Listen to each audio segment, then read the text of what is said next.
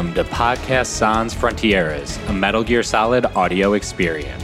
Here, we infiltrate the narrative, interrogate the characters, extract the themes, via Fulton, of course, and finally face down the technological behemoth that is the Metal Gear franchise. After the end of World War II, the world was split into two East and West. This marked the beginning of the era called the Cold War. I'm Manu, also known as Manuclear Bomb. I'm Brian still, and always. Today's episode is Virtuous Mission, our introduction episode to 2004's Metal Gear Solid 3 Snake Eater. But first, our spoiler warning for this and every episode. Everything is declassified. We know who Sigint becomes, we know who Meryl marries, we know the fate of Master Kazuhira Miller. This is not a playthrough podcast. It's all on the table for discussion as we progress through the games. So Metal Gear Solid 3 won't have quite the long exposition as Metal Gear Solid 2 did. Maybe it's rather obvious as the actual production and run up to MGS2 was a big part of the deception behind that game. MGS2 was intended to be Kojima's last Metal Gear, a narrative you'll hear from here on out. He handed 3 off to his team at KCE Japan, but it never got off the ground and Kojima was brought back in to write and direct. Initially, MGS3 was intended for the PlayStation 3, but would end up coming out a full two years prior to the PS3's launch. In that, MGS3 comes in at the back end of the PS2 era, and it takes full advantage of the hardware, another narrative we constantly hear with Metal Gear Solid. Getting to the game design itself, I'll quote Kojima. I decided that MGS3 should be about survival, and I started thinking about how survival would work in the game. The game takes place in the 60s, and if the game was going to be about survival, I decided it had better take place in the jungle, he said. However, MGS's previously heavy reliance on tight indoor environments meant a lot of proof of concept testing was required, including experiments to see if the team could create MGS in a real time outdoor environment. The team would end up traveling to Japanese forests on Yakushima and Amami Oshima, and even Canada to study terrain and lighting. Kojima's military guru, Motosada Mori, taught the team about camouflage, stalking, and yes, the basics of CQC. Snake, try to remember some of the basics of CQC. All those things, camo, stalking, and CQC, would end up being systems in the game, more on this later. With the whole new type of environment layout and gameplay mechanics, it was clear early on that MGS2's graphic, graphics engine wouldn't be of much use. The developers went to work on that, while Kojima came up with the story. Norihiko Hibino and Harry Gregson Williams would double team the score again, providing a largely orchestral one, working in the main MGS theme from previous games, but also some new leitmotifs that would carry on into 4 and beyond. The in game music is in the same Metal Gear vein, and though still very electronic, feels less metallic and more wildernessy than its previous iterations. There's lot of uh, wind instruments in it, and um, I think there's a there's a famous, possibly apocryphal story that Harry Gregson Williams said he didn't want to come back unless the next one was quote in a rainforest. And Ko- not knowing that that's what the plan already was, Kojima like laughed at him and said, "Well, I'll see what I can do."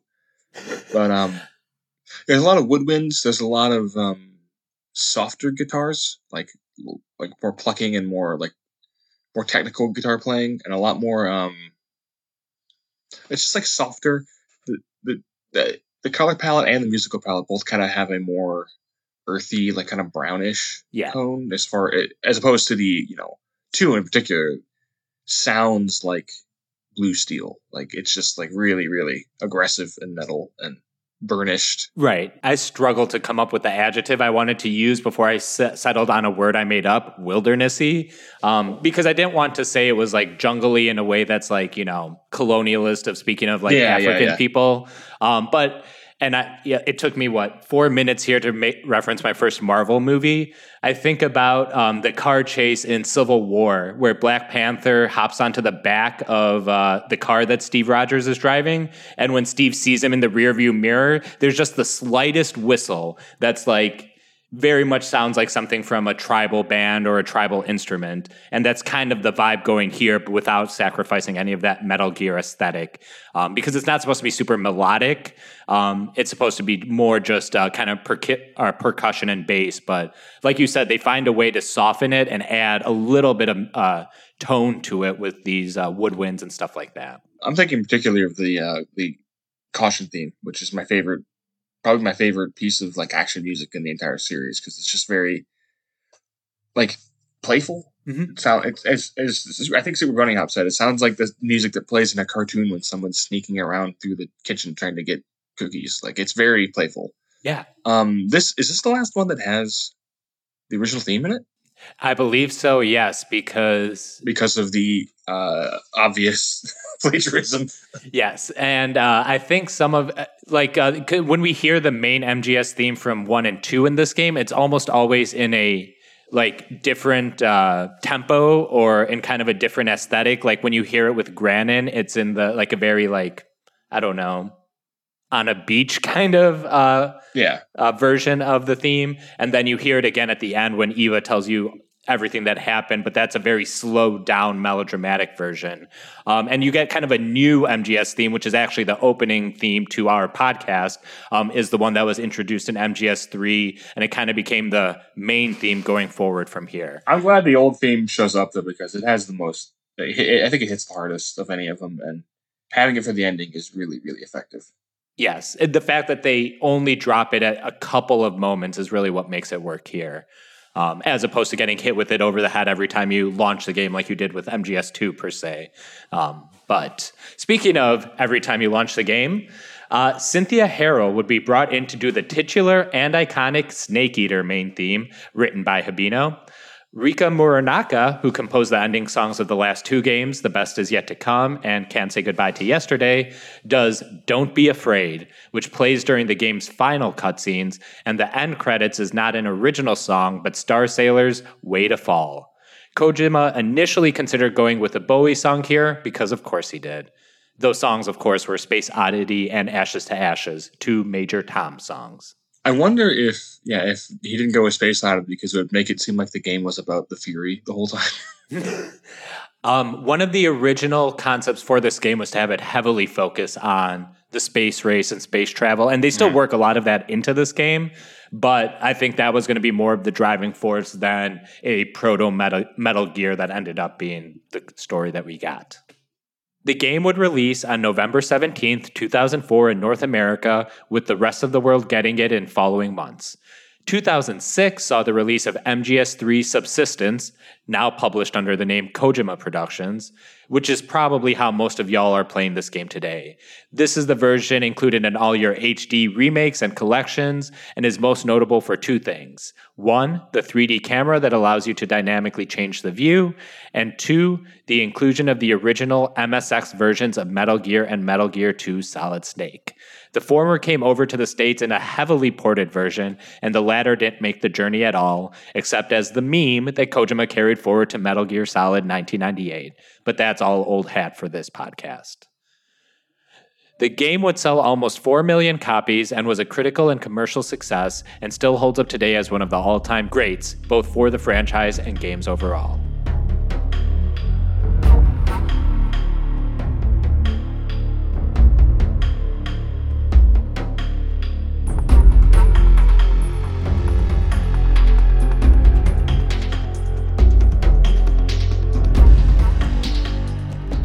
So, before we dive into the game itself, I guess we'll introduce our own experiences or history with this game. I first rented this game in November 2004 when I was home from college during Thanksgiving break. I played it for a couple of hours with my buddy that night. We got through the virtuous mission, but we kind of skipped through cutscenes because we were just kind of anxious to play. So I didn't get a full appreciation then and there of everything that was going on.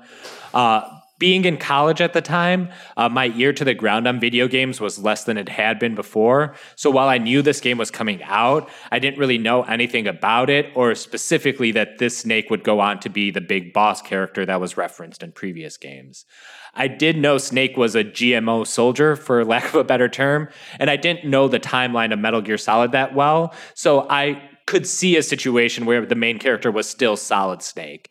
Um, and then after we kind of met Ocelot and some other parts of the story, the Shagohod, um, I figured, oh, this might just be like a Zelda-like take where you take the same uh, like narrative pillars, like you have a Zelda, you have a Ganon, and you have a Link, and then you kind of just shake them up and spit out a new story. I thought it might be something like that.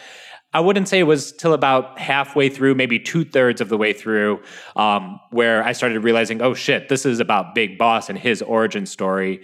Um, I found out before he lost his eye in the game, but I probably found out way, you know, way too late, given how often this game hits you with the word boss over and over and over again. From a gameplay standpoint, the first thing that stood out to me was the lack of a radar because I spent most of the first two games, uh, you know, kind of Pac Manning using the radar in the corner. Um, and this is the game where, in very appropriate for the name Snake, you actually start spending most of your time lying on the ground and crawling through the maps, or at least I do for the most part.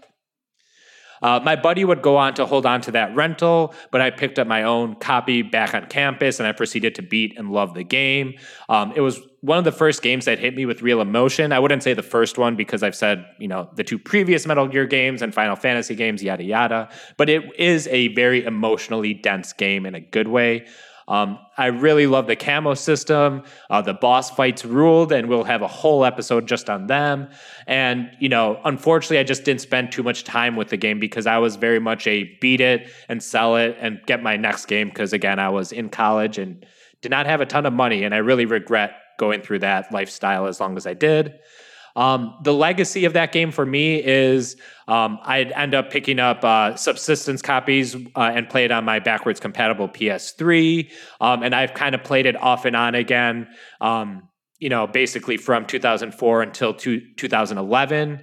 Um, and then I just kind of didn't play that game again until last year when I started replaying all the Metal Gear Solids. Um, but I did revisit the story just by watching the full thing on YouTube because I am that obsessed with the series, as you can probably tell. And it still remains my favorite of the Metal Gear Solid series. So, how about you? What's your experience with Metal Gear Solid 3? Again, I wasn't a PlayStation guy, so it was the first one I ever saw because a friend of mine in high school, Nate, I actually went back and thought about this. I think I had it wrong when I was talking about it before. We were we were talking about games, and he told me I would like it because I, I quote like history stuff, which was true, I guess. Um, I went over to his house one day and I watched him do the whole Virtuous mission and really liked it. And then just went and bought it. I may have gone to a game trading place we used to have here called McVan's. Um, I think that's how I got it. But um, because I, I remember beating it and then I rented it again a few years later. I I'd sold it or something. Sounds about right. Yeah. Maybe maybe I, I definitely beat it in 2008. Also, this was like 2006 or seven because I was still in high school. Oh no, I moved in 2006. It was the summer of 2006. Then it was before I moved. Yeah, so it was between junior and senior year because um, I didn't live in the same neighborhood as this, as this, kid after that, and I didn't have a car, so I definitely wasn't over his place. Makes sense. But anyways, yeah, I, I, definitely beat it a couple times, and then I got the HD collection when it came out, the, the 361 with Peace Walker. Beat it again then, and then I think I sold that when I sold my 360 and all my games to buy my Xbox One, and I didn't play it again until I just went and found that old, may have been the same copy of that of the HD collection a few weeks ago, and, and finally played it again. So I beat it four times for sure. I like it more and more every time I play it. It was the first one I played in Metal Gear. It was always my favorite, like from the moment I started. Then the only one I think came close is probably Peace Walker, or maybe during the 25 or so hours in the middle of V when it gets really good. But now it's like it's more and more now. I just I just went on backloggd.com, which is the letterboxd for games. It mm-hmm. doesn't work that well. Um, and I, I, honestly it's my third favorite game it's like it's one of the 15 to 20 25 media things that i like recommend wholeheartedly to anyone. Like it's up there to me. I was actually thinking about this last night because I was watching a uh, I was watching a video about just about first person shooters and about Doom and how the thing people never ever talks about with Doom because that's a game that that lives off of its lives through its references. Like you know, it's mm-hmm. heavy metal, the genre, and the the comic. It's uh, Iron Maiden albums. It's H.R. Giger art. It's right. All these things like Star Wars, like the original Star Wars. That it's all these things that it it's obvious what the references are, but they come together in a way that it's immediately its own new thing. Mm-hmm. Like within 30 seconds of the original Doom, it's a it's a new thing. It's a thing that did not exist before. It's its own new style. The first Star Wars is like that, and I really feel like Snake Eater in particular is like that. Cowboy Bebop is like that, where it's it's obvious what it's pulling from, but it does it in a way that it becomes a new genre unto itself, as as uh, Cowboy Bebop was described as. But like, that's a rare thing. That's hard to do to immediately transcend your influences and become instantly an iconic and unique thing on its own. And Snake Eater is that within two minutes of the game starting to me. It just is immediately that. Metal Gear in general is is, is has its own vibe, obviously, but Snake Eater is the one that I think most immediately stands out. I mean, I, if I had played Metal Gear Solid when it came out, I might think that the first one. Mm-hmm. That's why I think it's interesting that um, the Snake Eater theme. I know some people criticize it. I think some people criticize it being, and I actually I do kind of sympathize with this. It playing during the the final fight because it is such a cheesy song. It kind of doesn't feel like it fits that. But I love that song anyway, so I don't really care. But it, people have made the point that like to, to Kojima, it, it would be a lot like how the best is yet to come sounds to anyone who doesn't speak Gaelic. Like it, it has no meaning. It's just a pretty song. That's a good point. Yeah. Like if you don't if you don't speak English, you don't really understand quite how cheesy that song is. It's just a beautifully song, song experience. So that makes sense why he would put it there. But I definitely understand. I sympathize with that idea that I love the song. I love that song you know, unreservedly. But it playing during the finale is a little like, hey, I don't know if this, I don't know if this fits here, murdering the boss. But anyways, I wanted to say before we get too far on because we're going to be talking about the game in, in like a macro sense. Um, I think the thing that makes Metal Gear Solid 3 the best is that it it's the first one. I think it's because it's the first one that was really mocapped fully. Mm-hmm. It embraces Kojima's talents as a director because he's a talent. You know, he knows what he he at least understands action cinema very well. Mm-hmm. And while uh, disconnecting it from sequel baggage, baggage kind of restrains the problems he has as a writer. So it's it's more kinetic. It's more of an action. It's it's the first one that really is like an action movie, and you can tell that because the cutscenes, they're you know the cutscenes in this game are pretty long. There's five ten minute cutscenes, but because they're focused entirely on what's happening in the story, and there's not a lot of as we'll talk about with MGS4, a lot of slideshows because the concept artists have no idea what to do with backstory about you know about an ancient cabal of secret of of a secret society that controls the world. Mm-hmm. Um, so really, there's only there's a few in the beginning, sort of establishing the setting. If you don't know anything about the Cuban Missile Crisis, and that works. And Major Zero doing a lot of it too, which kind of fits in. That's kind of his character thing. He's the back the back he's the exposition guy mainly.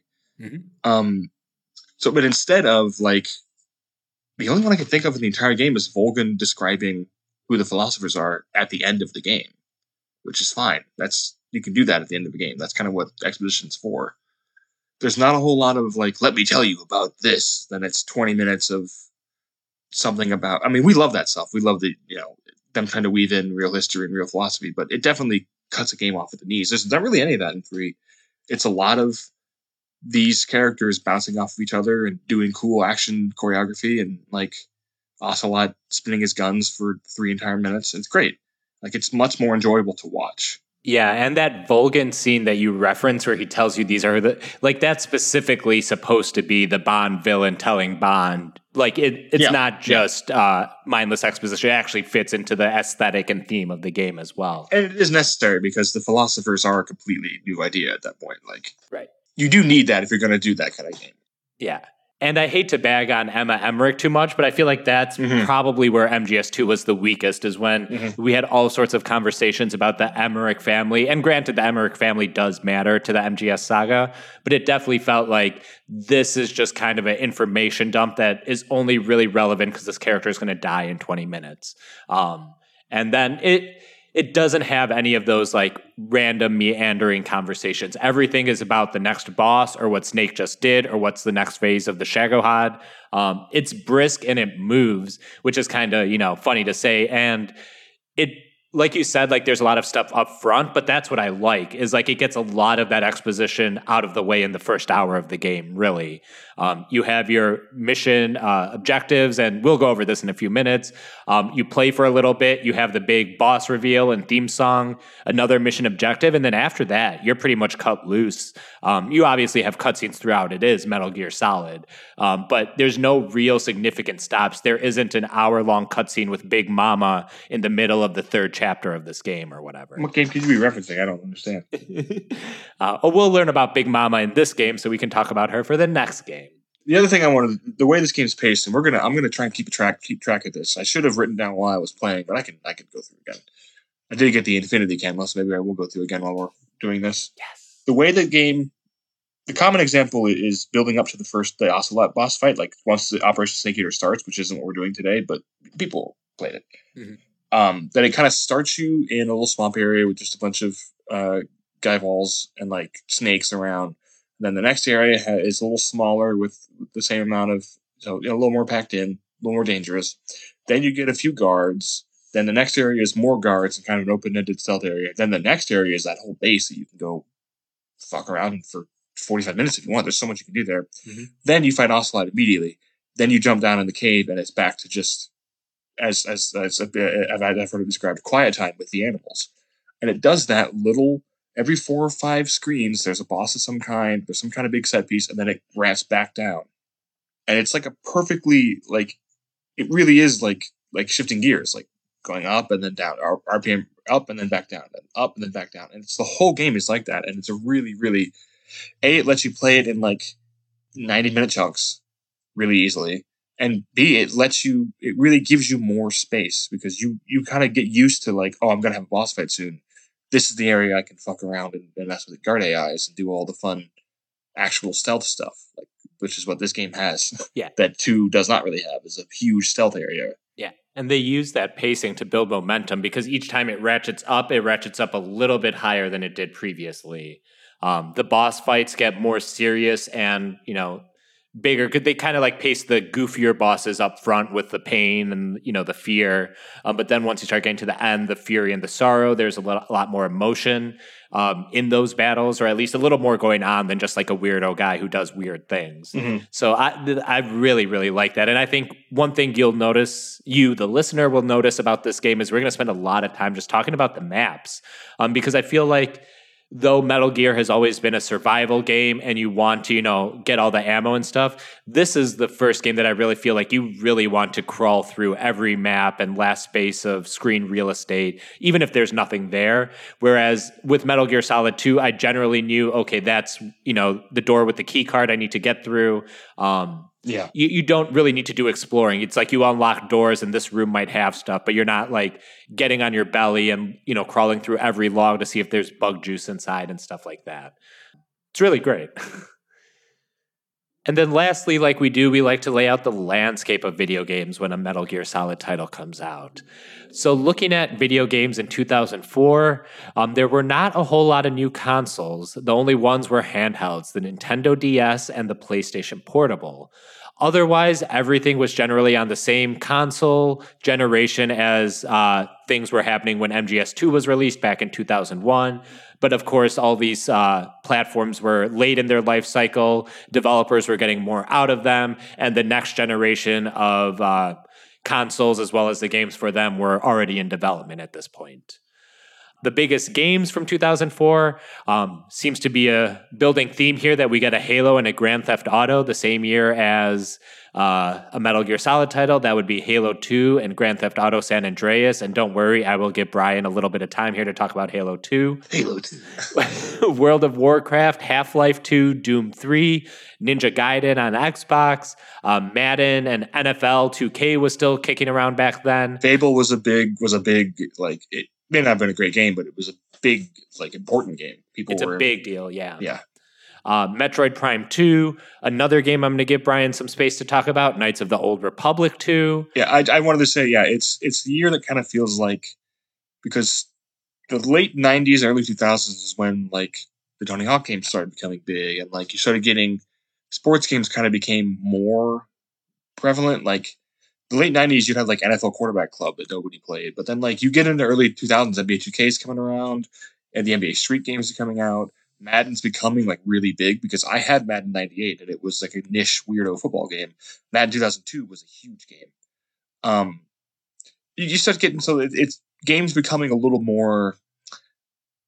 The only way to say it is like, cor- like corporate. Like you, you're starting to see Halo 2 Mountain Dew in stores and like that. It's becoming more uh, game trailers in before movies and stuff like that. Again, Halo 2. Um, it is becoming more bankable as like a real thing.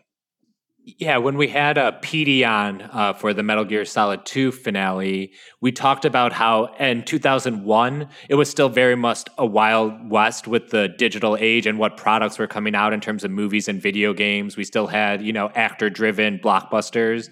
Um, but shortly thereafter, all these companies figured out how to essentially monetize the rot. And that's basically how we just because I used to buy the Madden titles before you know they were huge, but I would basically buy one every like third year or whatever, um, and basically get by on Madden '96 until you know Madden '99 or whatever. Mm. But this is where you really start seeing like, oh, I'm gonna start buying the show every year, or I'm going to buy Madden every year. And I'm actually going to pour one out for the NFL 2K games. Yeah. Uh, I actually enjoyed those because they uh, had the ESPN like Sunday Night Football like presentation for all of it. As annoying as Chris Berman may be, uh, it kind of worked, and it also had this like quick play mode where you can like pick any quarterback, any skill player, any defense, and basically kind of do a quick fantasy draft matchup against a player. And I thought that was a cool mode. I'm sure Madden's absorbed that at this point because you know Madden's absorbing everything, I guess, football related. But, but I think um, that what the what I was getting at real quick was um, mm-hmm.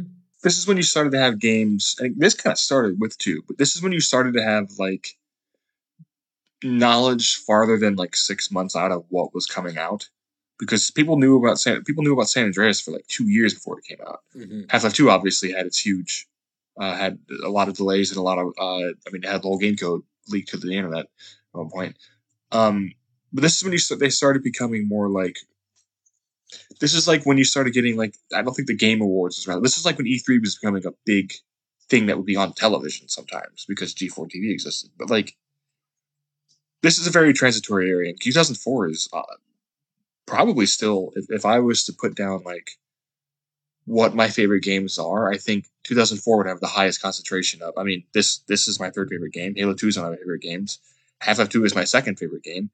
KOTOR 2 is the sequel to my favorite game and, and in my top 10. So like it's a lot of stuff. Metroid Prime 2 is one is a great game. Like lots of big games came out of it this time and ones that have held up, I honestly feel like this is when you start getting games that hold up. I feel like like I love Halo 1 I don't know if that holds up to someone who's ever played it before. I love Half Life One.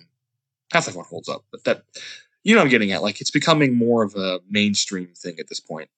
Yeah, I would even say MGS two and MGS three like mechanically are very similar, but the way they play. Um, I, I don't think MGS two plays poorly, but you can just tell how refined and precise the systems mm-hmm. got in MGS three with the controls.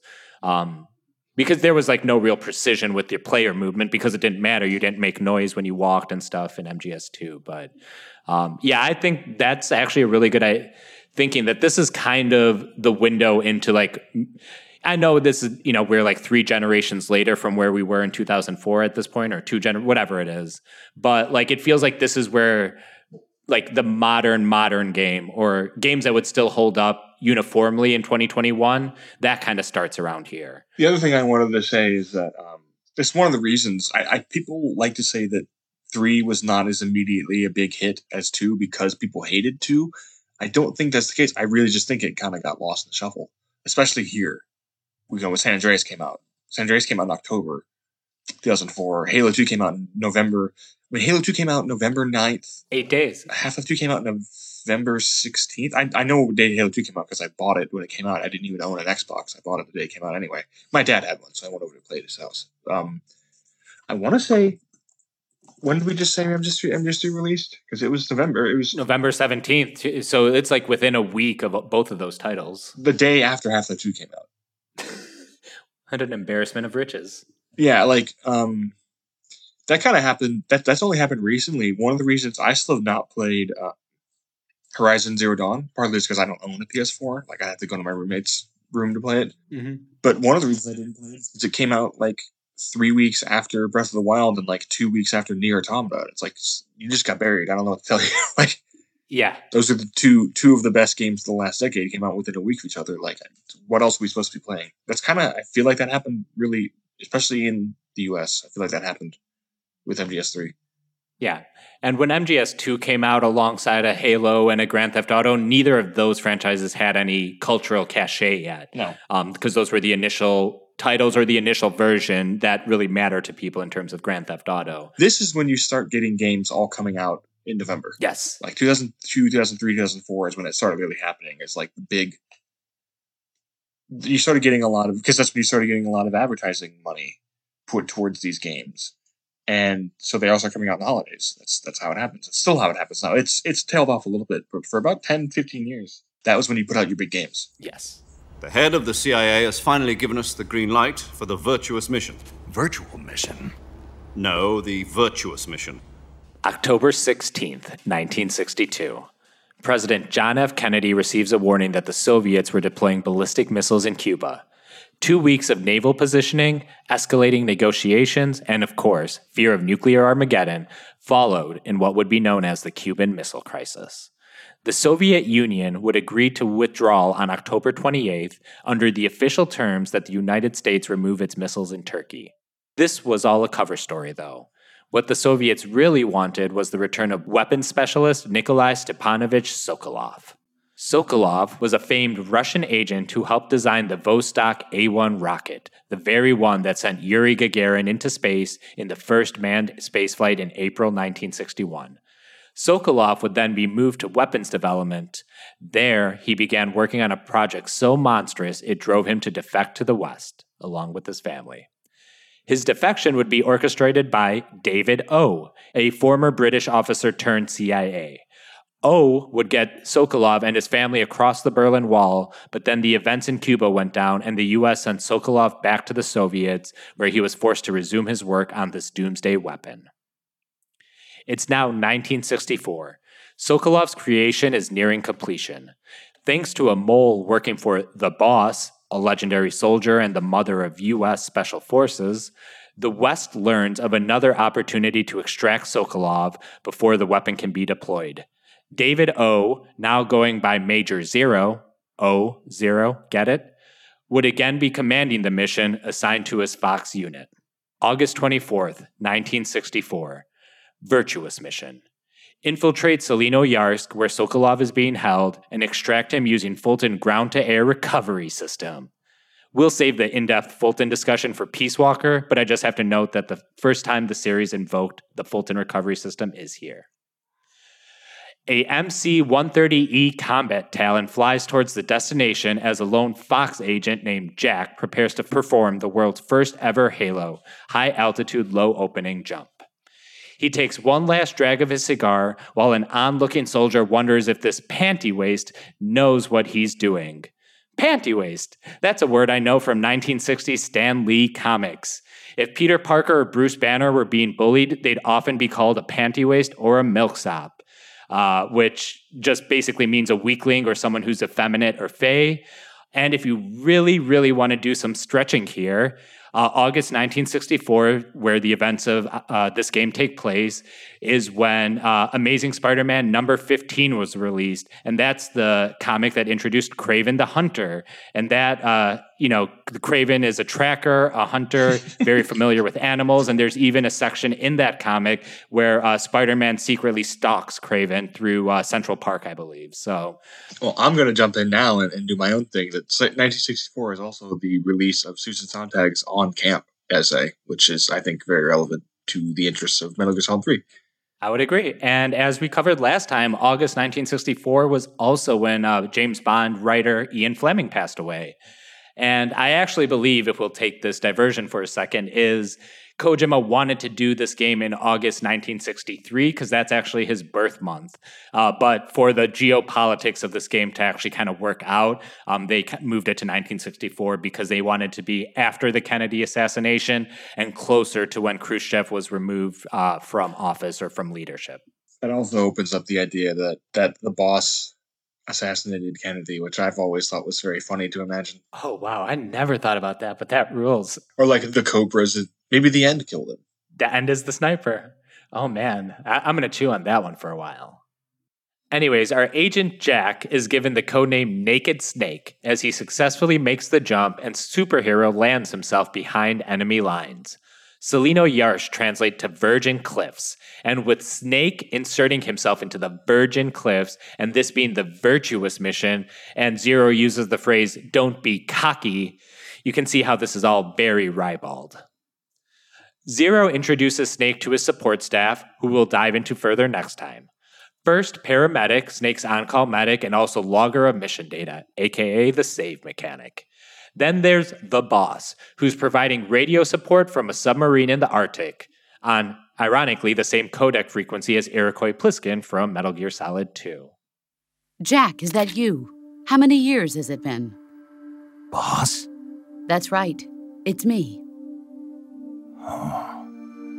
Talk to me. Let me hear your voice. It's been five years, 72 days, and 18 hours. The boss, in addition to being the mother of special forces, is also Jack's mentor, mother figure, and closest friend and comrade, or at least was until five years ago when she disappeared on Snake. The two take a minute to catch up, including going over CQC, the close quarters combat technique they had developed together. Snake begins his search for Sokolov, finding him burning documents in an abandoned warehouse in Rassvet, which translates to dawn or daybreak, which I want you to remember from Metal Gear Solid 5, but also Marvel fans may recognize it as a Winter Soldier trigger word that Baron Zemo uses in Civil War and the very not good Falcon and the Winter Soldier. Sokolov agrees to go with Snake, but first he feeds him some intel. Sokolov is currently being guarded by the KGB under the orders of Khrushchev because Khrushchev fears that radical members in the Brezhnev faction, a real world anti Khrushchev movement, wish to steal Sokolov and his weapons for their own purposes. The leader of these radicals is a GRU colonel named Yevgeny Borisovich Volgin, though us in the West may know him as Thunderbolt. As they try to leave Rassvet, the KGB surrounds them, but then a lean, sharp dressed GRU major enters stage left, spurs ringing from his boots. This is Ocelot. Yes, that Ocelot. And he seems to be expecting the boss? Hmm. He eliminates all the members of the KGB as he tries to claim Sokolov for his own. I just want to say real quick, I love I love the way Sokolov says "screw." I just I think about that a lot. I try to recreate it, but I don't I can't roll my R's that well, so I can't say GRU. A little too much showboating from Ocelot proves to be his undoing. He tries to do a bullet ejection trick, but his gun jams, giving Snake an opening to CQC and incapacitate Ocelot and his unit, known as the Ocelot unit. Snake leaves Ocelot alive, seemingly charmed by the young soldier, telling him, But that was some fancy shooting. You're pretty good. On their way to the extraction point, Snake gets a glimpse of Sokolov's weapon, the Shagohod, a tank with nuclear launch capabilities. Its completion would turn the Cold War into a hot one.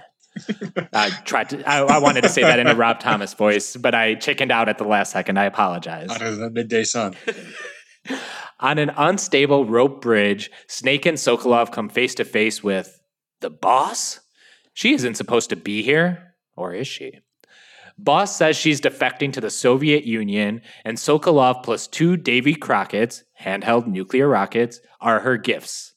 A sudden swarm of bees distracts Snake long enough for a weird Spider Man to steal Sokolov away into a copter.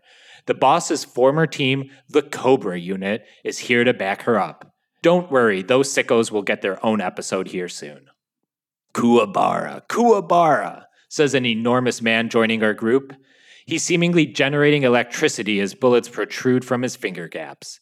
The boss and her cobras are teaming up with Volgin, and there's no room for Snake here. Volgin needs Snake eliminated, and Boss herself volunteers and ends up breaking his arm and chucking him off the bridge. On replay, we get that the boss is banking on Snake surviving this fall. Snake survives the fall, but not without sustaining major life threatening injuries. Paramedic walks him through treating his injuries, something the player themselves will do via the cure menu. Oh, and while you're barely keeping alive, you can catch sight of the corpse of the sorrow using the R1 first person trigger. We'll have more on all that later, because this opener's got one last punch left. As Volgin, the boss, and their units remove the Shagohod from Sokolov's old facility, OKB 754, Volgin decides to test out one of those Davy Crockett's. Remember the Alamo, he says as he nukes Sokolov's old facility, destroying the evidence of the Shagohod's creation and having something he can plausibly blame the American defector, the boss, for, in a way to help ensure her loyalty. Volgin's a bit of a meathead, but he wasn't necessarily that stupid here. As we know, this single decision caused Operation Snake Eater, which we'll get into next time. The nuclear blast blows back Snake, and our last sight is of a mushroom cloud dissolving into the Bond style opening song, Snake Eater, performed by Cynthia Harrell.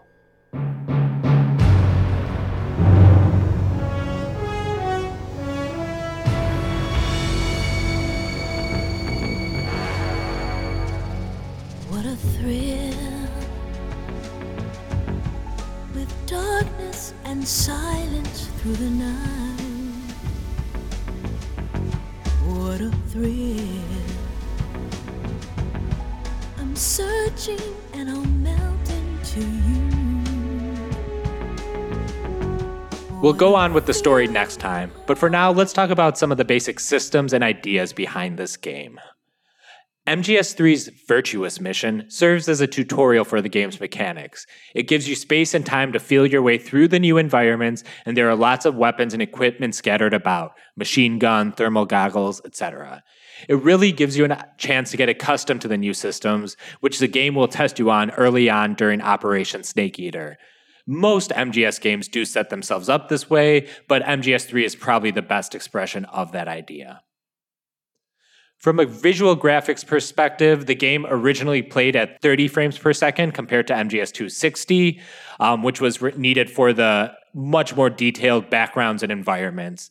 Um, I assume the HD remakes have bumped it up to 60, but I can't actually confirm that. They're all 60, yes. I think the PS2 one was actually a 20 frame game a lot of the time. Oh, geez. Yeah, it it's really that, that game slogs through some of the more fast moving cutscenes, which you can't really tell because it's they're usually just two or three characters and a, a simple backdrop. But yeah, that game has a, a lot of frame issues, especially the pre-subsistence version, from what I know. Mhm. And then um, the big addition this time around is facial motion capture, which looks great, especially with Boss and Ocelot, who look great. Uh, Boss's face is actually based off of Charlotte Rampling, an English actress who I actually don't have any f- familiarity with. But moving on to the environments in this game, um, they're predominantly outdoor wilderness environments until about, I'd say, halfway or two thirds of the way into the game. Then they become much more indoor, or at least concrete. Um, there's a lot of uneven ground and varied verticality. There's live fauna and flora in play that can be used for offense and defense and for gathering items. Uh, the weather varies between maps and within maps and over the course of boss battles, even such as the end. Um, sound is extremely important. You can now track guard movements using sound, but they can they can also give you a way too. Your footsteps make noise, um, and then you have a directional microphone by default in this game. It's something you got in MGS2 when you had to find uh, Agent Ames, um, but here um, you're giving it right out the gate, and I actually end up using it a ton. We'll get to that a bit later on. Um, you can also climb trees, hide in logs, uh, lay flat in the brush. Um, there's so many more ways to hide, whereas uh, in previous game it was basically behind a wall, behind a grate, or in a vent. Um, now there's all sorts of ways to kind of hide in plain sight. And while the options to hide are varied and many, um, you're going to need them because the AI is uh, even more enhanced than the previous uh, game. Um, the cone of vision and sense of sound are all heightened from previous games. Uh, motion and how fast you're actually moving make a big difference in terms of how visible you are. If Snake is running versus if he's like stealth sneaking, um, will you know can be the difference between evasion and an alert phase. And speaking of an alert phase, you now go through three levels of enemy searching for you.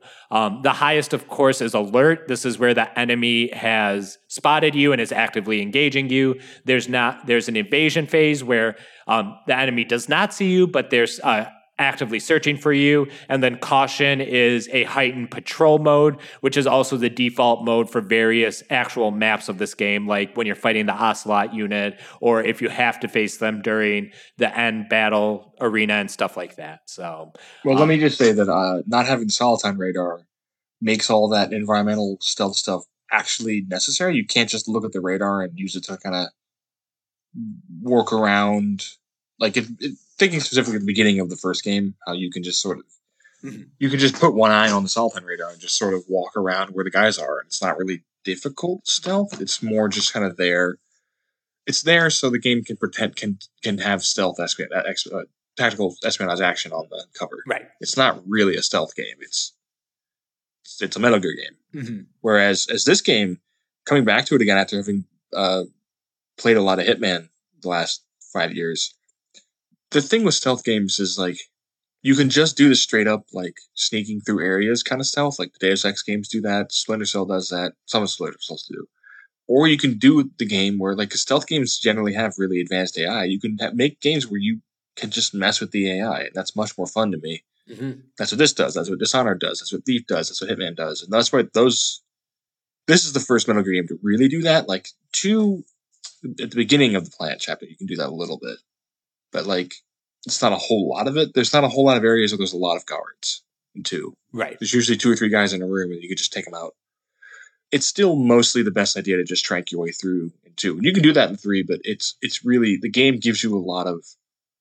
It doesn't force you to do it, which is a which is a which is a flaw with the game. Like it should force you to. Like V does that by having guards adapt, start wearing helmets and stuff like that. But um, it does give you more incentive. Like it's more fun to to take a guard out by capturing a snake, a poisonous snake, three hours before and hucking it at his face and kept poisoning him. Like it's much more fun to do stuff like that, or shoot out to, shooting the uh, beehives so that it falls and pushes all the guys across the bridge, and then hiding and waiting for them to come back, or shooting out the uh, shooting out the ropes on the rope bridge so they fall off of the bridge while they're running across it. That's always fun. Like there's a lot more stuff like that. A lot more fun to be had just messing with the guards.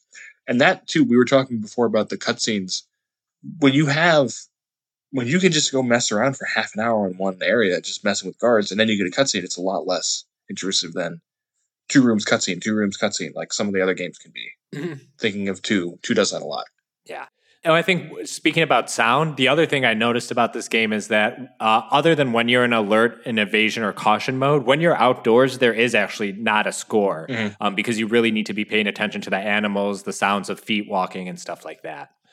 Um, the patrols are more varied. Um, the soldiers are on longer loops and they generally walk slower, uh, which is to also help support a different system we'll get into in a little bit. And sabotage. Um, enemy AI are subject to the same system Snake is, which has always been true, but now you actually have ways to really play with those systems. You can attack supply depots, um, and you know if soldiers are hungry, you can feed them poison, and they'll you know go to it. Uh, we'll get to all that shortly, but um, because of all these changes, there's a lot more variety, uh, multiple ways you can go about things, like you were describing. Getting into the mechanics and systems of the game, the first thing I want to highlight is just the controller mapping, because this is going to be the last Metal Gear Solid game to have that traditional Metal Gear Solid style mechanics with its idiosyncratic aiming and inability to move while in the first person view. I really just kind of want to mention it now because when we get to MGS4, that's all going to change. And I actually think some of those changes for the MGS4 version are part of the themes that Kojima's playing with and his deconstruction of first person shooters. But we'll put a pin in that for now. Um, and then there's a new mechanic, which is uh, stalking using the D pad. Um, as mentioned earlier, your footsteps make noise. Um, and that actually starts in this Metal Gear Solid and continues in all games going forward. Um, so you have to actually walk in a way that you're kind of muffling your foot, footsteps so you can inch your way behind enemies and hold them up or CQC them or whatever. And this is. This is once again Metal Gear Solid trying to make use of all the buttons that are on the controller. Hmm. Looking at the equipment for this game, as we already mentioned, the biggest change would be the no Soliton radar. So instead, you're given uh, items such as uh, anti personnel sensor, sonar, motion detector, all sorts of lo fi options to keep with the times for the in universe technology. Um, if you remember from MGS1, Mei Ling is actually the one who invented the Soliton radar, even though you theoretically can develop it in games prior that take place chronologically before uh, MGS1 does in 2005. Weapons are generally lo fi equivalents as well to previous games, but you still have a trank gun, a pistol, a machine gun, a rocket launcher, various grenades. Um, these are all very well researched um, for the environment specifically. Um, one example that comes to m- mind is the M9 shotgun, uh, which, if you call SIGINT up, he'll let you know that um, the modifications the Ocelot unit has made and the one that you find in the caves has a sawed off barrel as well as uh, a truncated uh, butt or sh- shoulder thingy, you know. Um, so basically, you don't get it tangled up in tree branches and vines as you're working through a jungle. Mm-hmm. A, a, big change for this game is suppressor degradation. Um, everything degrades basically in this game, whether it's uh, your batteries, your suppressor, Snake's stamina. But the suppressor degradation is one of those things that kind of forces you away from just tranking everyone as you go through the maps or killing them however you want to be yeah. and actually either engage more in the stealth mechanics or find other ways to incapacitate guards that might be in your way. It was definitely something that threw me for a loop the first time because in MG in MGS 1 and 2 as soon as I got the suppressor for whether it's the pistol or the trank gun, um, all bets were off. I'd pretty much just clear out every map and then, you know, pick up all the goodies from there, but not really a viable option here. And then there's also TNT, which can be used to bomb enemy supply depots and helicopters, which we'll get into as we get into those maps. And then, of course, there's close quarters combat, or CQC, uh, which you can do when unarmed or equipped with a single handed weapon, um, and gives Snake a variety of moves um, when he grabs a soldier from behind. You can throw or knock them down by pointing the left stick in a direction. You can choke them out, interrogate them, or just slit the throat of your captured assailant. Uh, one thing I could never pull off in the HD collection is an interrogation because I believe that is the pressure sensitivity on the circle button. And you have on the original PlayStation 2, if you press down slightly, um, you could interrogate the guard. If you press down all the way, you will slit his throat. Um, but for me, playing on a PlayStation 4 in the HD collection, no matter how hard I press the circle button, it always slits their throat. On the Xbox, it's um, it's the stick, one of the sticks you have to click. Oh, I think. Okay. Um, yeah, I, I did it a fair amount. I actually went through and I, I got most of the health and stamina radio stations, which is one of my favorite dumb Easter eggs in the game. Yes. That Snake Snake can be critically wounded, but then he just listens to some surf rock for a minute or two. And like, I feel great. Yeah. Rockin'. My cheat for this game, so that I could go behind everyone and CQC them, but not slit their throat, um, was to basically tap on the circle button because that effectively chokes them out. So that's how Mm. I kept uh, non lethal plays alive. Yep. Uh, because I really like to CQC if I can. Um, it was something I didn't pl- do much my first time playing uh, Metal Gear Solid 3, but especially in 4 and 5, I really lo- came to love CQC, and now I try to use it whenever I can. Uh, CQC can also actually be used in melee and boss fights. It's not just a stealth mechanic. Um, it comes up when you fight Volgin and especially the boss. You kind of have to be able to CQC her to beat that fight. Or you could just, or you can get annoyed and just um, equip the shotgun when she charges at you and whittle her health down like that, like I did. Oh, geez. Oh, shoot rockets at her feet because I, I tried to CQC her for it was two tries and I got killed, but I just got annoyed, so I just, just like cartoonishly fired like. It's very funny in that extremely dramatic boss fight to just be firing off rockets and grenades at her all the time. Mm-hmm. But it worked. It worked fine. Yeah. that's mostly how I got it to work. I think the first time I beat it because my my thinking was very traditional video games. You're at the final boss, you use your strongest weapons. Uh, but then when I went and saw people, it's like, oh, it's easiest just to use CQC or your pistol. I'm like, huh, interesting. Um, and there is a in-story narrative about CQC because it is something that was uh, in this universe developed by the boss and Naked Snake together. And there's an arc to it as well because in the first couple times that Snake and the boss uh, show down, uh, the boss just wipes the floor with you. Like Snake doesn't even get a blow in, but as it goes on, um, there's one in Sokolov's holding cell in Groznygrad. Um, there's one in the Shadow of the Shagohod. Um, in each of those, you see that Snake is holding his own more and more so, uh, but the boss still beats him in the end. But I do like that there is kind of a progression here. And I actually think it's pretty well done stunt choreography, especially when Snake's taking out several members of, say, the Ocelot unit. Um, they actually do it really well. It looks fairly realistic. It's obviously a little bit contrived, but um, it looks really good. And I think we're going to get some more of that in MGS4, and it looks especially great in MGS4 when Old Snake's doing it as well. Moving on to perhaps the most fun system in the game, the camouflage. And it also happens to be the source of the best collectibles in this game. Um, you have a camo index in the top corner. 100% means you're practically invisible, and zero or worse means you're exposed to everyone to see. You start with uh, several basic camos that are made for the forest and the jungle, and then you can acquire several throughout the game. You can get special patterns such as Desert Tiger, Splitter, Chocolate Chip that improve your camo index in certain environments. And certain camos may also have certain qualities such as preventing battery drain or suppressor degradation. If you beat any of the bosses non lethally in this game, you can get special camos that may have even better special abilities. We will get into those individually with each boss as we encounter them.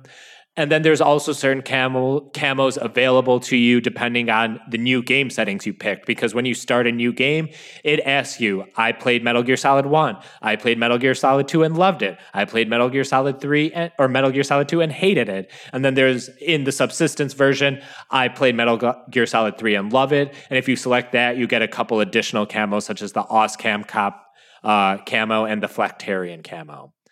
I love Flecktarn. I use Flecktarn a lot in, inside. It's more fun to me. It looks cooler. Yes. And then there are camos and uniforms that are available upon beating the game or accomplishing certain feats.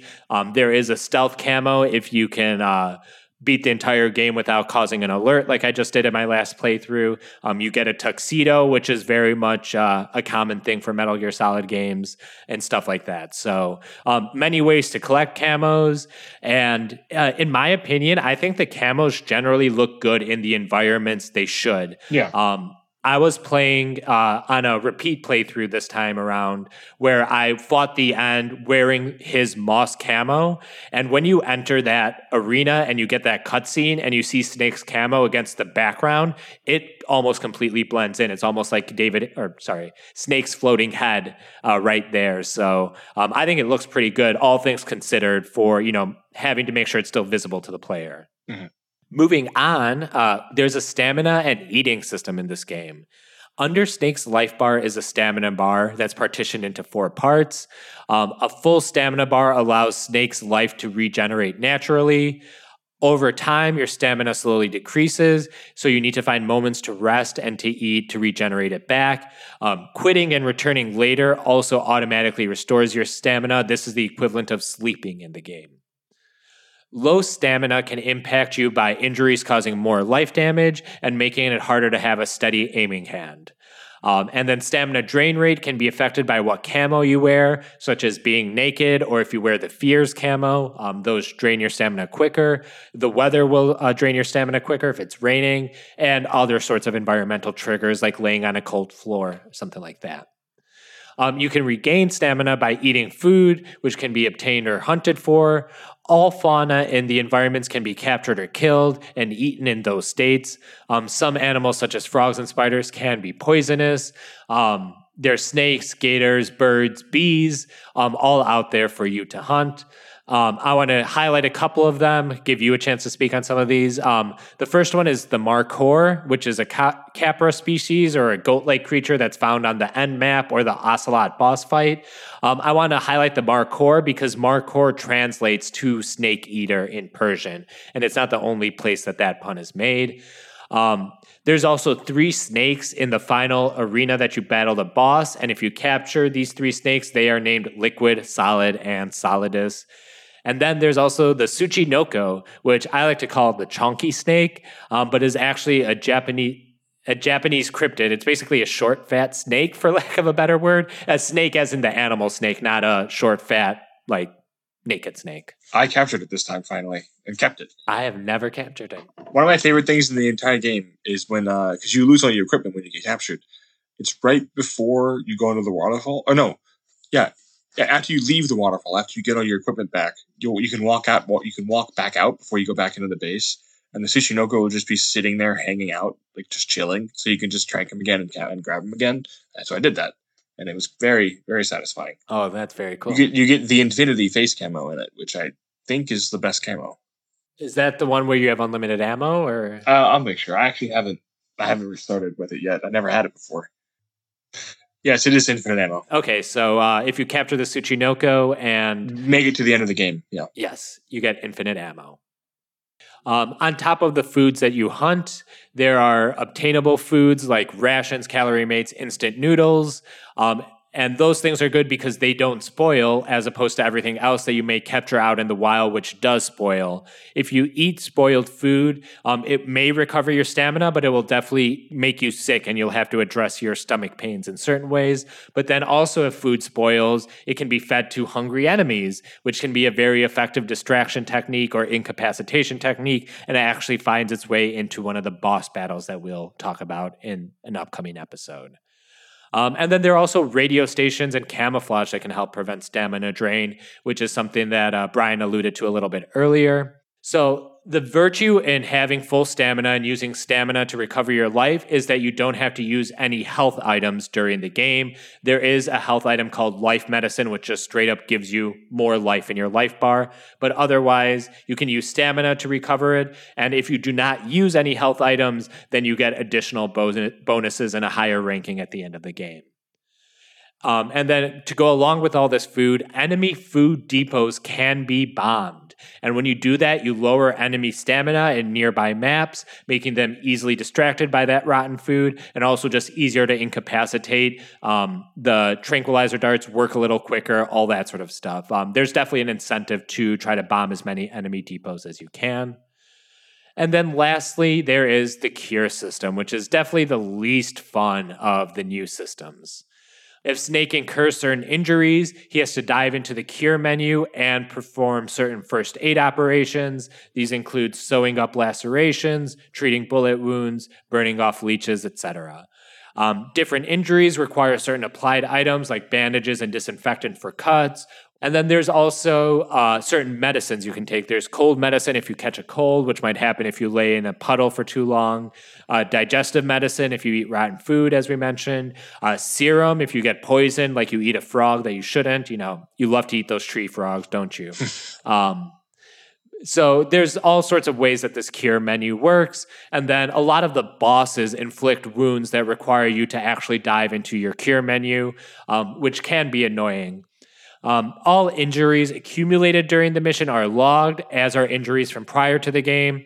Um, you know you can see injuries that snake bore from previous missions and when you're uh, on an escort mission with eva you can also take a look at her health chart. If you're really curious she apparently has breast implants. Um, and then the whole point of all these injuries and stuff is that um, if you have an injury that requires diving into the cure menu, your life is actively draining. You'll see it because uh, what's it called? There's like a red like tip to your life bar, Red overlay, yeah. and then um, it, your life will continue draining until you actually dive into the menu and you know dig out the bullet or what have you. I, I like the cure system because it's there's nothing there's no game has ever done anything like that. Even a lot of survival games that come out now don't have systems like that. I think the reason it's tedious to a lot of people is that it's um it's like the water temple thing with Ocarina of Time, like going into the menu, putting on your boots, taking off, going out of the menu, taking off. You know, like it's just some boss fights can get bogged down if you are having trouble avoiding the fear in particular, because you have to take those arrows out Yeah. quickly, or they uh, they they keep poisoning you. Although hilariously, if you leave if you don't take one out, it'll be in Snake for the rest of the game. Yeah, I remember that. About Even in the cutscenes, he just has like an arrow sticking out of his neck, which is very funny. Um, but the uh, the other thing I like about the cure system is it really makes snakes seem inhumanly tough in a way that even like I always think of like how the Batman Arkham games make him seem like he's unstoppably tough because he just gets he gets the shit kicked out of him the whole game. It has persistent damage on his suit that that builds up over the game. But like this in a gameplay sense, a I like that if you don't change camo, you'll, you'll just have blood on your camo Mhm. for as long unless you wash it off, which is good. Um, if he's naked, if he's not wearing a shirt, and you like get burned, you, you can see the bandages on where he put the bandages on for the burn, or bandages for a stab wound, or anything like that, which is really neat. Um, but the thing, the, the biggest gameplay advantage it has is that recovering from those red bar injuries increases your max life bar to the extent that you can become like, I mean, you can take like 30 bullets at one point. Like, uh, I, I was, I didn't get hit that much in this one, but I remember the first time I played, I was so tough that Volgin even comments on it when he tortures you. And when I fought him, I had as much life bar as he did, which is, uh, Volgin has a huge life bar. Right. I thought that was neat. I thought I didn't even think I didn't even really notice it was going up until that point. I was like, oh wow, I have like three times as much health as I used to because I kept getting hit in the face with arrows, Yeah. or like running into traps because I didn't know what I was doing. But it's it's it's it's almost like a um an adaptive difficulty because like if you're if you're getting if you're getting hurt a lot, That yeah, that makes sense. Yeah, yeah. you need more health. Like because sometimes I've described this game to people and it sounds like like Ark or like uh Rust or one of these like survival games that's really tough and brutal. It's not. It's not a hard game at all. It's very easy yeah. to get through. I think that's one of the things. It's like an adaptive difficulty curve, which I really like. Yes. And I, I know I said, you know, it's the least of my favorite systems, but I don't like actively hate the cure systems. It's just going into the menu is tedious. Yeah. I, I imagine if they ever like did a remake of this game, like uh, both uh, the cure menu, this um, the camouflage, a lot of that stuff would probably be radial menus or like quick uh, switch menus, like assigned to a trigger button or something. Like there would be some mechanic where you don't have to go full on into a pause menu. Mhm. Uh, there'd probably be a way to set like three or four common camos or something like that. Um, but yeah, and one of the neat things, and we'll kind of talk about it as we go through the games, is that all these systems also interact with each other in fun ways, um, which we'll get into. Um, the last thing I wanted to mention about gameplay is just that all these systems we talked about, curing and eating and changing your camo, those are all um, available through the survival viewer, which is just a really fancy way of saying the pause menu. Um, but that's where those systems live. And then there's also a backpack menu option there, which this is the first time that Metal Gear Solid is kind of limiting the number of items you can carry at any one time. Um, it's not like a huge constraint. It's not like you'll get in Peace Walker and Five. Yeah, he still has a. He can carry like fourteen guns Yeah. if he wants. Eight guns, eight guns, I suppose. Yeah, it's eight, but uh, like you can have it be rocket launcher, machine gun, assault, right? Like you can, you know. But um, the fun part of that is that the more weight you actually carry, um, the quicker your stamina drains. So if I'm doing a non-lethal playthrough, I generally keep my, you know, items list uh, or weapons uh, backpack pretty light, just because I don't need a whole lot. Um, and then a fun thing in the survival viewer is that you can actually spin Snake around really fast if you like uh, rotate the uh, analog stick. And this might just seem some silly, dumb stuff, but you can spin him around, and then when you return to gameplay, he actually vomits. Um, which again might seem silly, but there's actually a gameplay use for that, and we'll get into that when we get to that scene. You can make him do idle animations by hitting R one. I think. Yep. I don't know what it is. I think it's the bumpers on the HD version. Just you know, fun stuff to do in the menus. I guess. Yeah, like that that's one thing I like about Metal Gear Solid and it really shows itself here because none of the other games really had an in-depth pause menu. It was either pause or the codec screen.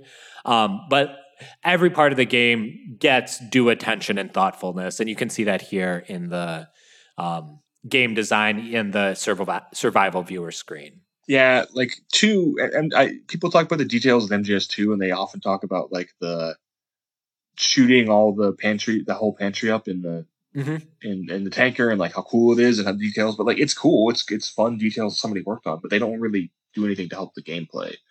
Whereas this game, all the weird Kojima stuff is is like almost to all. I think almost all of it has an actual gameplay purpose. Like you wouldn't think that keeping spoil like the, the food spoiling if you turn your game off for more than I think it's six hours, your food spoils, Mhm. or maybe it's twelve. But like that has a gameplay purpose. You can, you, can- you still have a use for spoiled food. Um, you still have a use for capturing animals, capturing live animals, other than just to do it and look at their models. Like you can throw them at people. You can use. I um I'll talk about this again. I actually the first thing I did when I was fighting the end this time, I didn't counter snipe him. I hunted him. I tracked him. Mhm. And the first thing I did was find this bird, cap and trank it and capture it, not kill it because that pisses him off and he gets more aggressive. So I captured his bird, and at one point I let it go, and it went right to where he was, and I was able to hold him up and get it and and take some uh, stam- some salmon out really easily. Um, then I captured his bird a second time and almost ate it on accident. but yeah, it's fun. That, that's that's stuff you can do. That it, it it makes the game, it enhances the game play a lot more yeah. than it did in the other games. And it's not just that, you know, their uses in the game, but almost all of them have like a significant use in a boss fight or like an actual critical moment in the game. It's not just because a lot of the previous Metal Gear games, there would be stuff that would be just like relegated to a single puzzle. Yeah. Like, you know, the Nikita missile or, you know, repelling, what, whatever have you. But here, everything is basically in play from the fir- first moment of the game to the last moment of the game. And it all actually matters to boss fights. Like, there's not like, oh, it only works in this scenario. It generally works across the board. The um Hornet's Nest. Mhm. They have a specific use in one boss fight. I'm sure you can guess which one if you played the game. Yeah, no, it's really cool. And that also makes all the thoughtfulness around the environments and arenas for the boss fights that much uh, Mhm, better. mhm. But You can get the fear to you can get him with those booby traps. ooh, you can. Ooh, I can't wait to talk about that. It doesn't do a whole lot, but it's still fun to do. So, we want to wrap up our introductory episode with kind of talking about the organizing theme for this game, which is scene, as in spelled S C E N E. Um, and it's carrying on the themes from previous games, which were Gene, Meme, and now Scene. Yeah, which which uh those three they are they aren't order because I don't despite what Kojima says he didn't mean to do it this way, but those three letters all do start with N, G, and S, which made me slap myself on the head the first time I realized it in like 2014. Well, I am just realizing this on May 11th, 2021. So um, crazy. But uh, when we talk about scene, uh, the theme for this game, I want to talk about the many meanings of scene because I think a lot of people have touched on many of these, but I don't think they've touched on all of them. And I think it's good to kind of lay these out so that as we go through the game, we can say, ah, this is feeding that theme. yeah, it, it is the vaguest of the three too. So I think it needs more to be like more to needs to be fleshed out a little more. Yeah. And I've also seen some really strained, you know, oh, th- this, you know, the scene is important for Eva because of the setting or so, like there's some really not great arguments about what scene means and why it matters for this game. But hopefully we won't be joining that fraternity of bad thinkers. Um, the first meaning of scene uh, is meaning the times, which is, you know, the 1960s setting here, invoking the Cuban Missile Crisis, and how even the jungle environments that are depicted in this game that are in, you know, Western Russia are very similar to the Cuban jungles where the CIA were actually running clandestine operations during the early 60s. Those very real Russian jungles, by the way. yes. they definitely exist. Maybe maybe it's not, I don't know. It would be because he because Kojima is such a fan of American. He's such a fan of Rambo. Um, I always felt it was supposed to be kind of a Vietnam game too. Mhm. It definitely at least a little. Yeah. If only if only through the Rambo reference. Right. And then I think uh, the 1960 setting and the Cold War and Soviet Union stuff, a lot of that, in terms of the bigger themes of this game, are going to talk about the impermanence of allies and enemies. Um, from the Cold War to the end of history to the War on Terror to now, uh, which is still kind of the War on Terror. But um, we see that who our enemies are has always changed. It was Russia, or it was the Soviet Union, and then it was you know communism in Latin America, and then we were at the end of history and we were just bombing the Balkans and stuff, and then you know we moved on to the War on Terror and the brown people became the bad guys, and then Trump became president, and then it was Russia again. Um, a lot of this is uh, seen in the meaning of the times, but also kind of the context that, you know, things are always shifting and there is no absolute enemy or absolute ally. And there's also a certain 1984 aspect to all this. Like, you, we were always at war with East Asia. You know, we were always at war with Russia, I said in 2017, even though we didn't care about them until Trump took office again. Um, it's kind of feeding on the impermanence of these p- political allegiances that drive the world, for lack of a better term. And then taking it back to the scene of the 1960s, there's also the reemergence of the central nuclear bomb themes that were really prevalent in MGS1, but were definitely um, less prevalent in MGS2 as there were much bigger ideas in play there. So, uh, scene can also refer to the setting, uh, which is the place, um, which we already mentioned the jungle environments in Russia. Um, it's a radically new environment for MGS, and it's no longer um, kind of uniform and simple and stuff like that. And then th- this is one of the ones I don't see mentioned a lot, but instead of using scene as S C E N E, I'm going to use the homophone here, uh, seen, S E E N, because this game is very much about being seen and unseen um, as depicted through the camouflage system or as designed, you know, through the camouflage system. And this story very much is about what is visible, what is surface level in terms of plot, and then what is hidden to us. The actual operation or mission undercutting, you know, both Virtuous Mission and Snake Eater is something we don't really find out until the very last moments of this game. But, um, you know, that's all happening and it's basically unseen to us until it's seen at the very end. I would even say that there's still a fair amount of the postmodernist deconstructive stuff from 2 Mhm. and one, but it's not. It's kind of hidden behind this fun action movie. Like much, it's much, much subtle. It's the closest thing to subtle Kojima ever becomes. yes, I agree with that. And then uh, also speaking on seeing, like S E E N, in terms of seeing stuff, this game introduces uh, R1 triggers and special first person views during cutscenes, which is something they will carry forward to MGS4. Um, but basically, um, if you're in a cutscene and you see the R1 button in the corner, you can press the R1 button, and then you look out of Snake's eyes, usually at Eva's ass or boobs. Um, but sometimes you'll catch some really interesting stuff. or the sorrow. Yeah. There's a bunch of that are hidden also. Yes, and uh, I think you get either a trophy or you get stuff You if you yeah. encounter if you unlock these secret ones, and we'll bring those up as we go because some of them are both goofy and hilarious. Um, and I think one was the basis for the ending for the Rise of Skywalker, but we'll save that one. So, and then the last uh, meaning of seen I want to invoke here is one that we've kind of alluded to throughout is seen as in a part of a film, a movie scene, because of all the games, this is the most heavily film influenced in the sense that it's actually presented to the um, player as an actual movie. You know, it's designed as a Bond film, which we discovered or discussed at length in the previous episode. Um, it has a theme song It has an intermission, it, it does have an intermission. Um, and you know, you during the actual uh, game, your save mechanic, paramedic, will often discuss movies with you, and we're actually going to go into some of those movies next time. And then we can start rattling off major film influences, um, many of which are highlighted, like mentioned specifically in the game. Um, there's The Great Escape, which gives a lot of the aesthetic um, of this game in terms of how the bases look, towers look, um, the crawling on the floor, the towers and spotlights.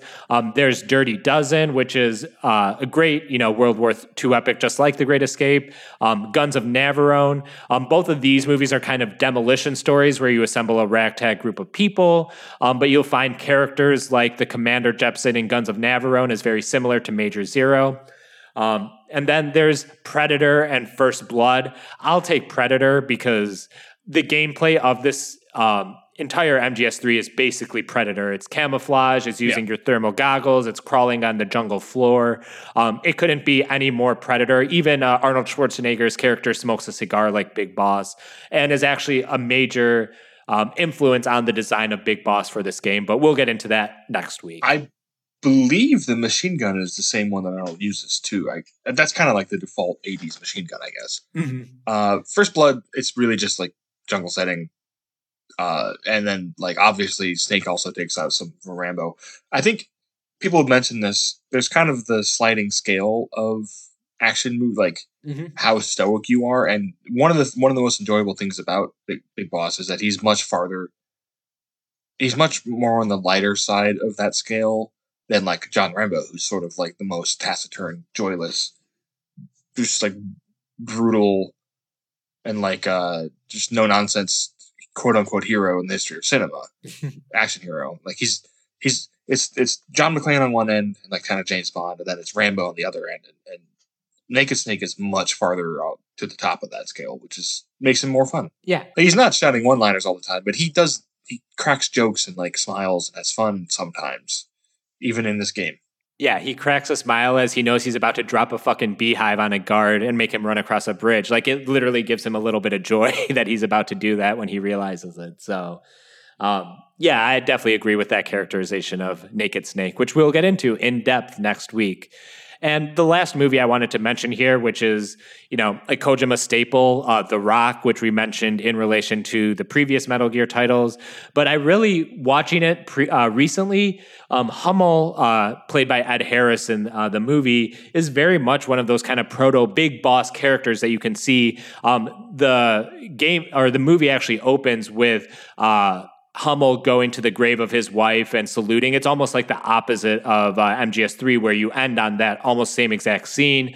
Um, Hummel's character in uh, The Rock is uh, American soldier who's done all sorts of wet work, um, but all of his soldiers have been disabused, not treated well, not given the proper send off. So he's looking to cr- essentially create a haven for his soldiers who have nowhere else to turn. So you can see a lot of the big boss themes that kind of get more fleshed out, I would say, in Peace Walker and all that stuff. Um, but you can definitely see it here, especially with the ending and the similarity with the Arlington uh, gravestone. Um, what's it called? Kind of saluting that's shown in the movie and in the game. You're supposed to think. The only thing we can believe in with absolute certainty is the mission, Jack. All right, but do me a favor. What is it? Call me Snake. Snake. Oh, right. Your code name is Snake. It suits you well. And that's mission complete for this episode. Our frequency is podcastsansfrontieres at gmail.com and podsansfront on Twitter and Instagram. I've been Manu, also known as Manuclear Bomb. I'm still Brian. We're men with names. That's my new quote. I'm Adam, and you're John. Yep. Uh, no. Uh, shout out to our sound editor, Stephen Boyd, aka DJ Empirical on Twitter. Please remember to like, review, and subscribe on your favorite podcast application. So until next time, remember, you have a way to fall.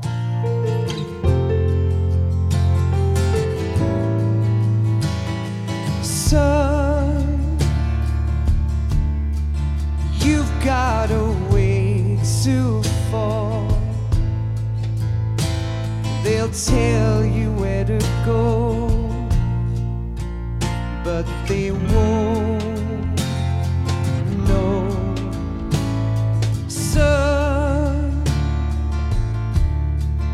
You'd better take it all. They'll tell you what they know,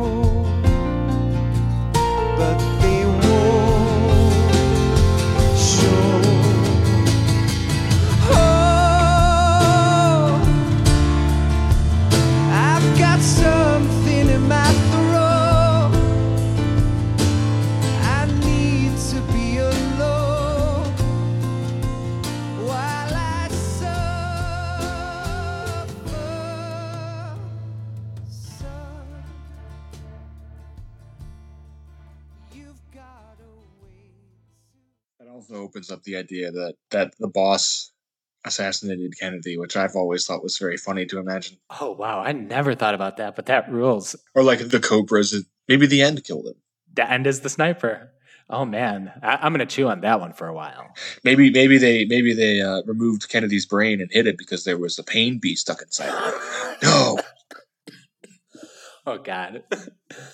um, our agent I'm Jack. imagining I'm imagining the pain doing backflips and posing in the background of the Zapruder film. No, who's that? oh man. Uh, all right. Anyways, our agent Jack is given the codename Naked Snake. Use of all the buttons that are on the controller. It is 5120. I have to stop for one second because Gendry vomited and the other cat's trying to eat it. Oh, good. Um, so give me one second and I'll be right back. That's perfect. I'm actually gonna run and get some water. Yeah. Hey, do not eat the vomit.